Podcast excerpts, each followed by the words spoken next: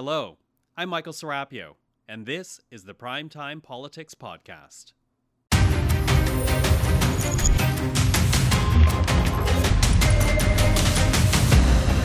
Tonight on Primetime Politics, credible allegations.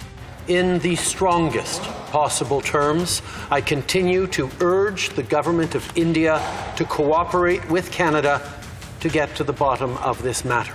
Canadian security officials say they are investigating allegations that potentially links agents of the Indian government to the killing of a Canadian citizen on Canadian soil. Why would they carry out this attack? What impact will this have on Canada India relations and domestic security if this is true? We will speak to a former CSIS director.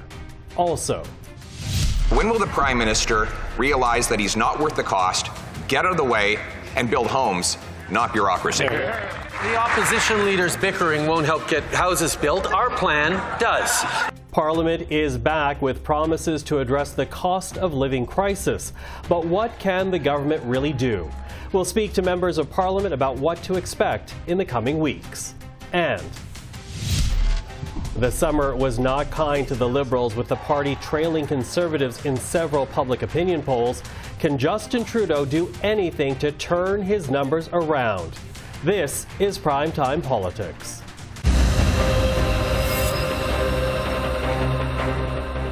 Hello, everyone. I'm Michael Serapio.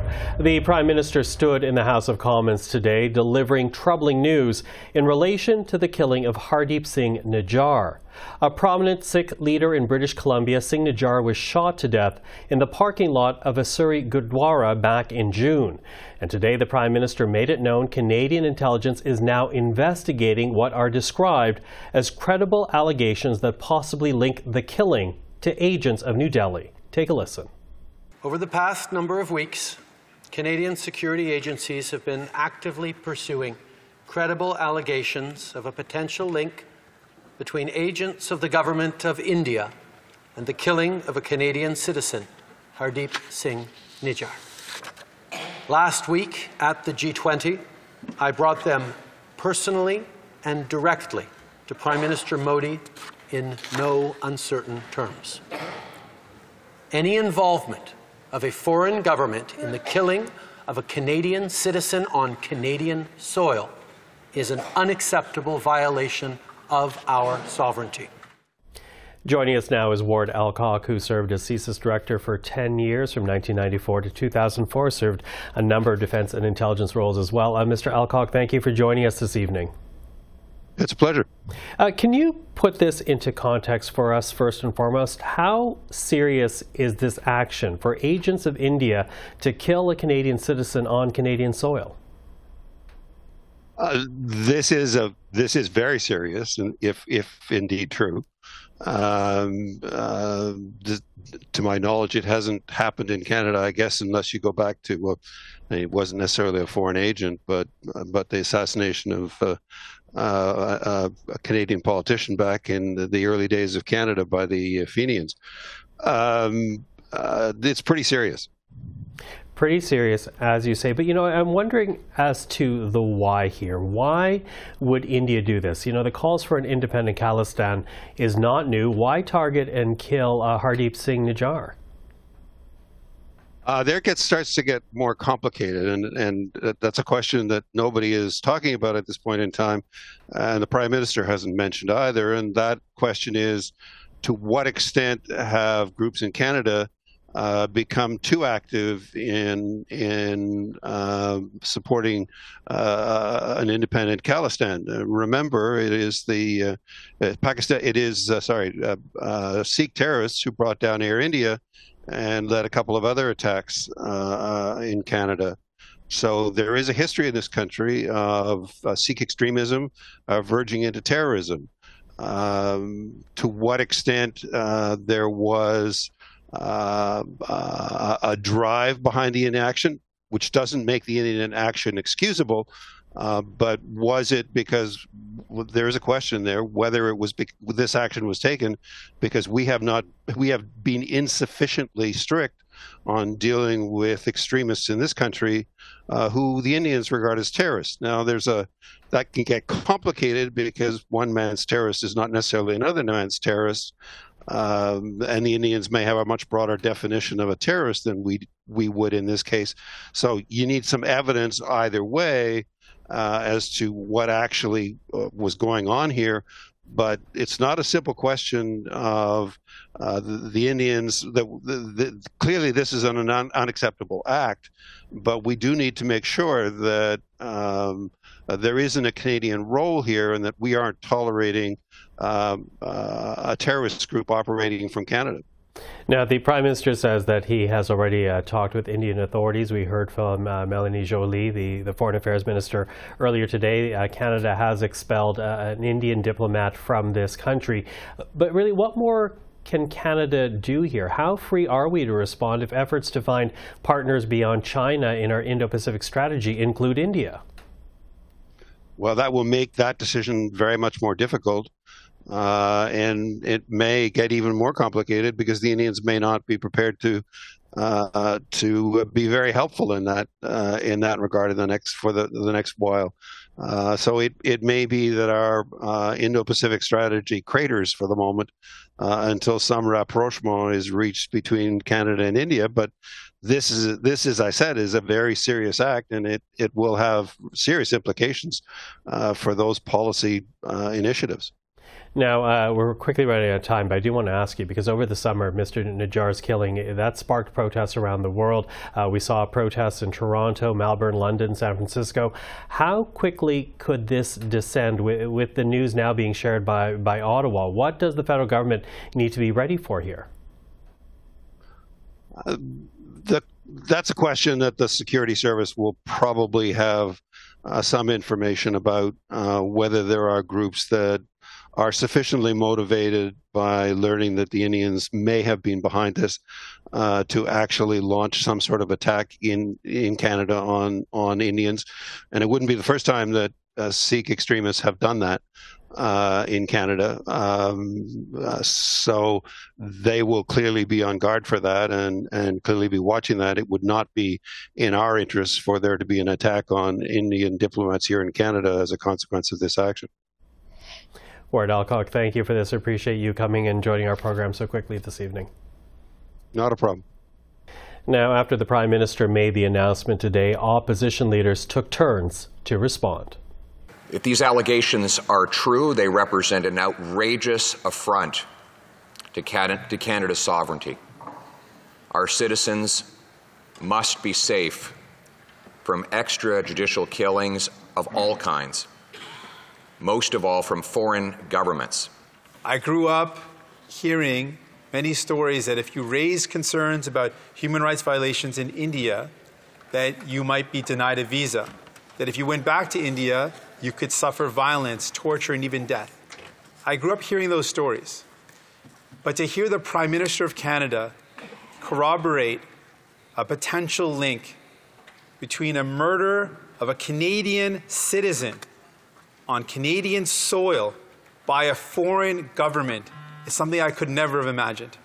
A closing note here. Citing an unnamed source, the Globe and Mail does report the Indian government is denying all responsibility for the Nijjar shooting.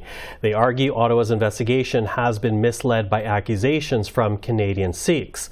Now, CPAC has reached out to the Indian High Commission for official reaction. We will share it once we have it. Well, let's turn now to the other principal story of this day the return of Parliament with a clear focus after the summer break affordability. Data from August showed that home building was down again. His inflationary deficits drive up interest rates, which make it harder for builders to finance their construction and harder for Canadians to afford a mortgage. So, what will he finally do what he promised to do eight years ago, and that is balance the budget to bring down interest rates and inflation? Yeah. The Right Honourable Prime Minister.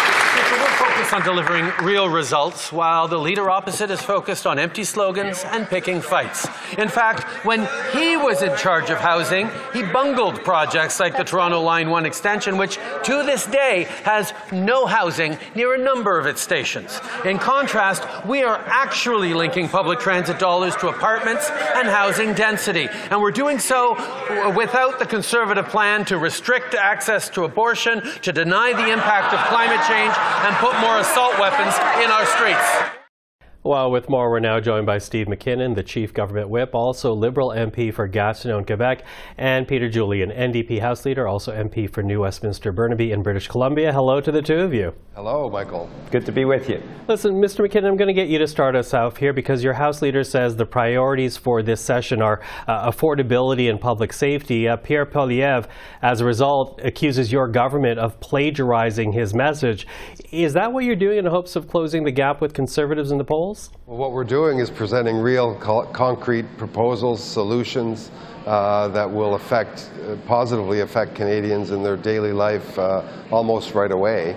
Uh, we're going to move quickly on getting rental accommodations built. We're going to move quickly on grocery prices uh, in, in, conjunction with the CEOs of the major grocery retailers. We're moving ahead on a number of initiatives. In fact, we will table a bill very, very imminently on affordability generally, where I think people will see who has the suggestions and who doesn't. Uh, I'd invite uh, those who are watching to listen carefully to Pierre Poilievre. I think that's another thing that we'll be doing in this session. What's he really saying? What he's saying is he's going to withdraw the federal government uh, from areas of support, from dental care, from, uh, from uh, a number of programs. He's going to uh, withdraw the federal government from the housing market and the kind of corrective measures we can bring to bring balance back to housing supply in Canada. So we'll be highlighting those, but for now, we're concentrating on the very positive solutions that we're putting in front of Canadians. You know, you, you mentioned uh, Mr. Poilievre, and unfortunately, Mr. Scheer, Andrew Scheer, the uh,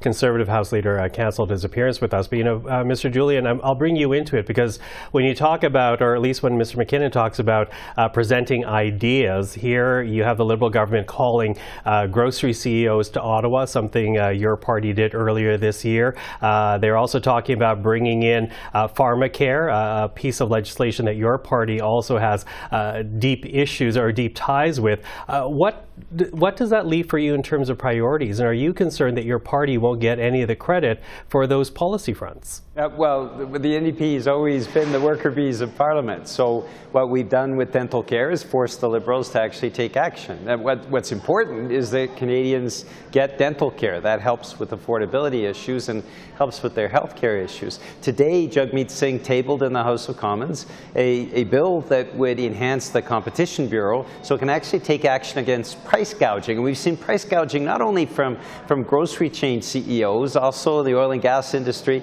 uh, the gas price, uh, prices that Canadians pay, uh, often subject to gouging. We've seen this with, with bank fees. We've seen this as well with merchant fees that small businesses have to pay.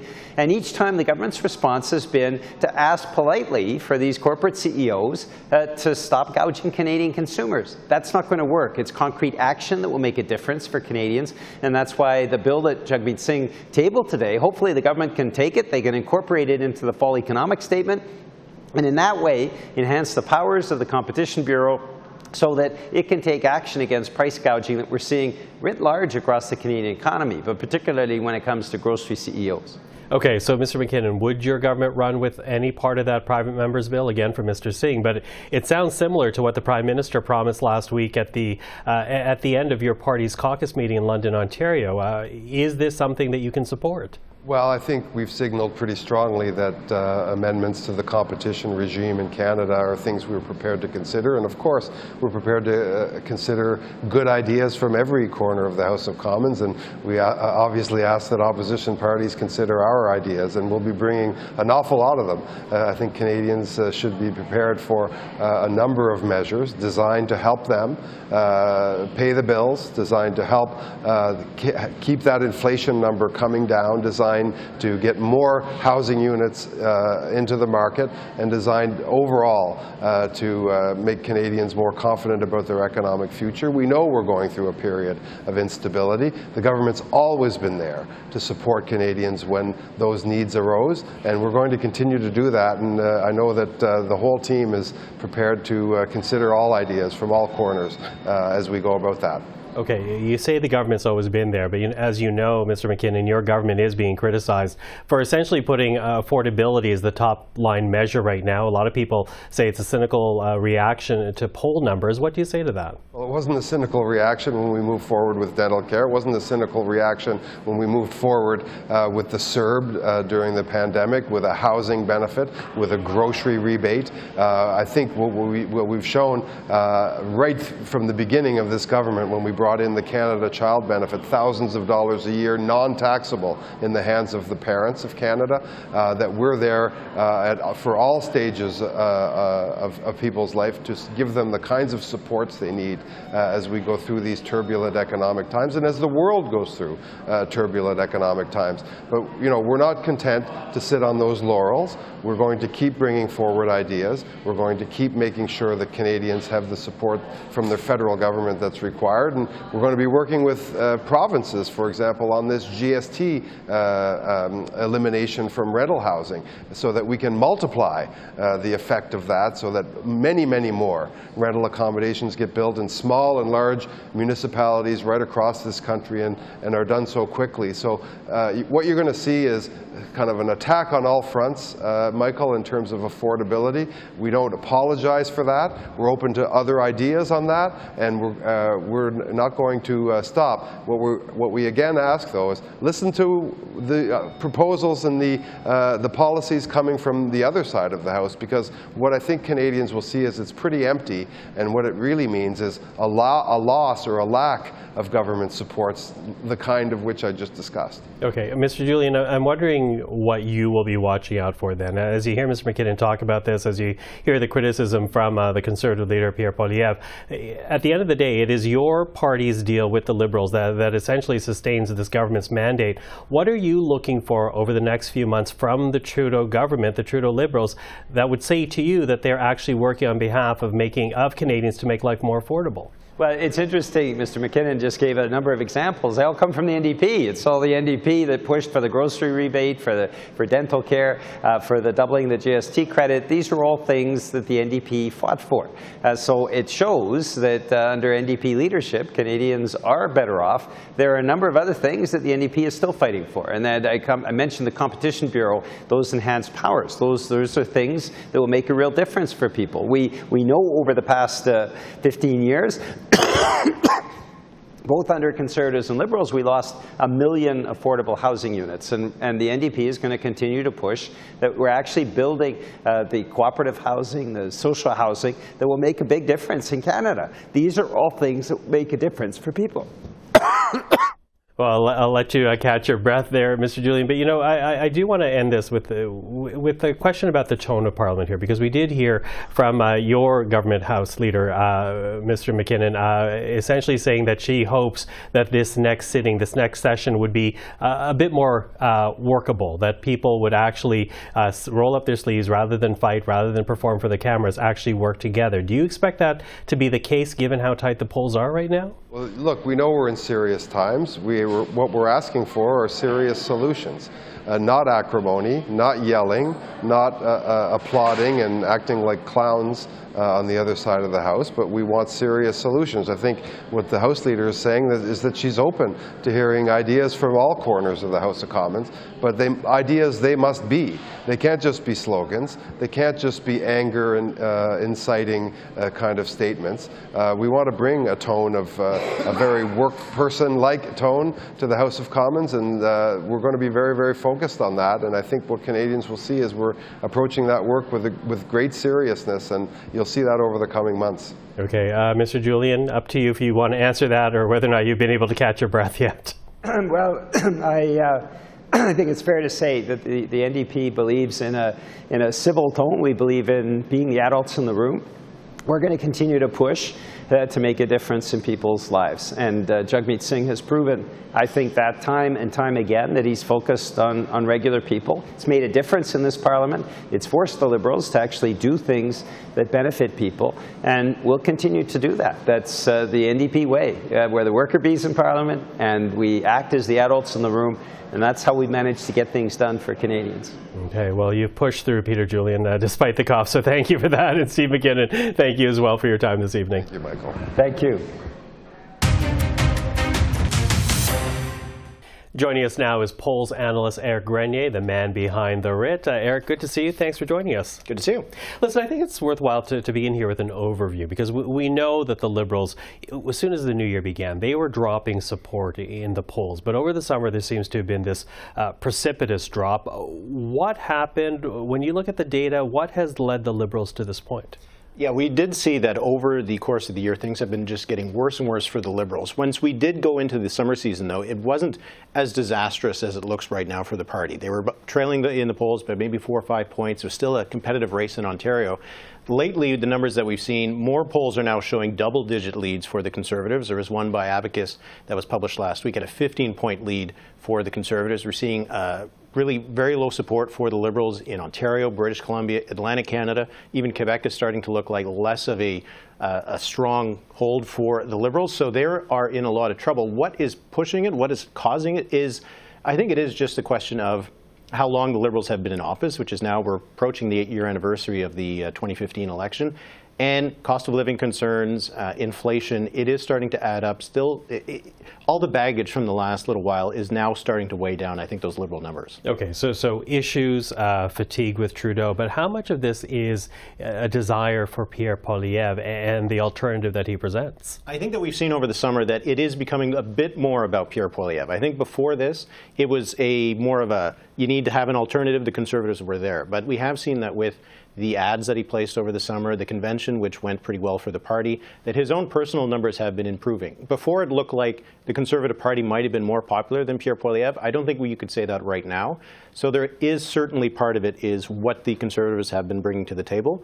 And presenting themselves as a palatable alternative to the Liberals, which I think before this summer, more Canadians had questions about whether a Pierre Poilievre government was really the kind of change that they wanted. Yeah, and to that, uh, you know, in the writ today, you were writing about a new Pollara poll, and it was talking about uh, the name recognition, if you will, of Pierre Poilievre. Talk to us about that, the, the number that we, we are seeing out of Pollara, and what does that say about the current situation? Yeah, this was a poll that was done just before the convention by Pollara, so it, it wouldn't have captured any of that extra attention that he got. But 57% of respondents were able to, unprompted, put in the name or a name that was similar to Pierre Poilievre when they were asked who is the leader of the Conservative Party. We often see with other polls, you'll just ask, do you have an opinion about Pierre Poilievre? But this one was specifically asking, can you name the leader of the Conservative Party? 57% could which isn't a very high number, but it's also a bit higher than maybe a lot of people might have thought. So he has been able to get some good name recognition now that he's been in the job for a year. And I think after the last couple of weeks, that name recognition is probably a lot higher. Okay, a, lot higher. So how does that bode for Pierre Poilievre as he begins another session here? Well, he is right now, I think, getting more of a spotlight than he would have ever had before because over the last few weeks, the narrative is now this is the government in waiting, this is the government, we're just more or less waiting for an election that will put Pierre Poilievre in the Prime Minister's office. So I think a lot more attention will be on what that could look like. Before it was Pierre Poilievre, the opposition leader, now it's Pierre Poilievre, potential Prime Minister. And I think that is going to change Canadians' perceptions and how they're going to really assess him over the next few weeks and months. Yeah, and whether or not they can actually maintain that lead that we've seen over the summer. But you know, it was interesting looking at the poll because uh, uh, another part of the poll that you, you noted as well had to do with the question being asked about cabinet ministers, whether or not Canadians could name uh, upwards of three cabinet ministers right now in the Trudeau government. Uh, talk to us uh, about what we saw because really th this goes for anyone that questions whether or not Justin Trudeau is still the man to lead the Liberals. The, this particular question is quite interesting to that point. Yeah, so 57% could name Pierre Poilievre as a Conservative Party leader. Only 40% could name a cabinet minister, any cabinet minister. So the poll, again, didn't give people uh, any help. It just said put in the name of a cabinet minister, as many as you can. 40% could name one minister. 26% could name more than one. There was only 14% of Canadians who were able to name at least three cabinet ministers. There was only one name that came up very often, Chrystia Freeland, the Deputy Prime Minister and the Finance Minister. 30% of Canadians could name her. After that, Mélanie Joly was second with 15%, and then we're getting into single digits. So it does show that there is not a lot of name recognition for that cabinet. You know, if you think about it in the past, John Turner, Paul Martin, these would have been household names mm-hmm. when they became Prime Minister. Right now, there's not that kind of figure within the Liberal government, which might make it a little bit easier for Justin Trudeau to hang on because there isn't a clear alternative waiting in the wings. Yeah, and that's interesting because the Liberals just had their caucus last week. We know that a number of MPs behind closed doors uh, were expressing their frustration, but there there was no uh, overt measure to push him out, out of the leadership role. But given how poorly this government is doing right now in the polls, what does uh, Justin Trudeau and his government have to accomplish in the next few weeks to, to, to turn those numbers around, if at all possible? I think we're starting to see that over the last week or so. There has been new movement on uh, housing. We saw some announcements from uh, Karina Gould today and Sean Fraser about new directions they're going to take over the next few uh, months. So I do think that the Liberals see that they need to show that they're doing something. That over the last few months, there's been not a lot of focus with the government. Uh, they haven't seemed to be speaking to the issues that Canadians care about most.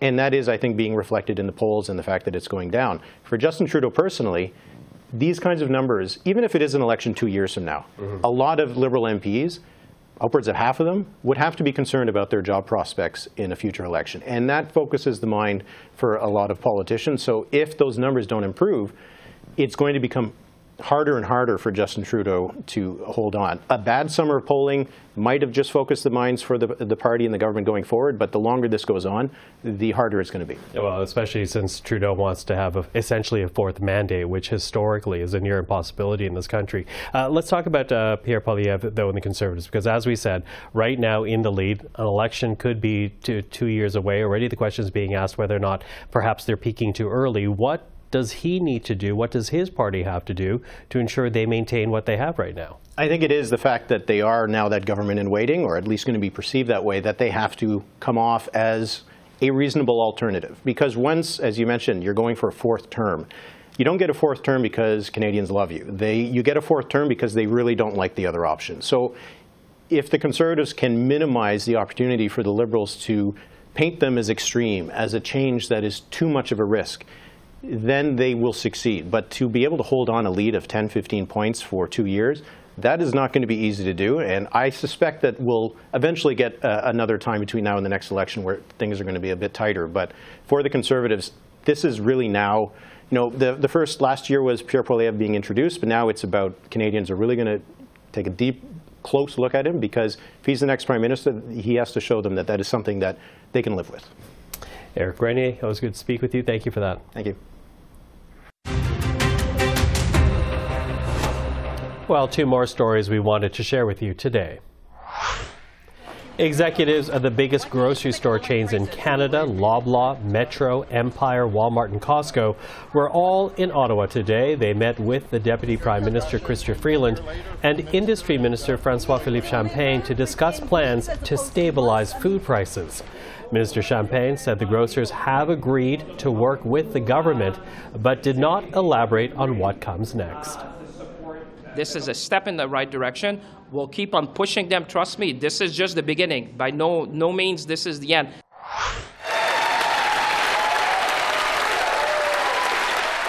And five new members of parliament were sworn in today. Liberal MP Ben Carr will represent Winnipeg South Centre.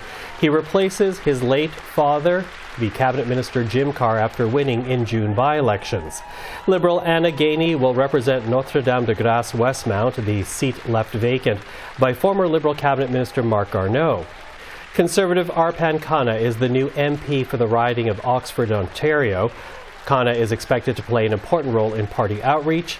Conservative MP Branden Leslie takes over from Conservative Candice Bergen in the Manitoba riding of Portage Lisgar. And Conservative MP Shuvaloy Majumdar is the other new addition to Parliament, now officially the member for Calgary Heritage. Well, that is our program for this Monday evening. I'm Michael Serapio. Do stay with us. Coming up next is Estée Bégin avec l'essentiel.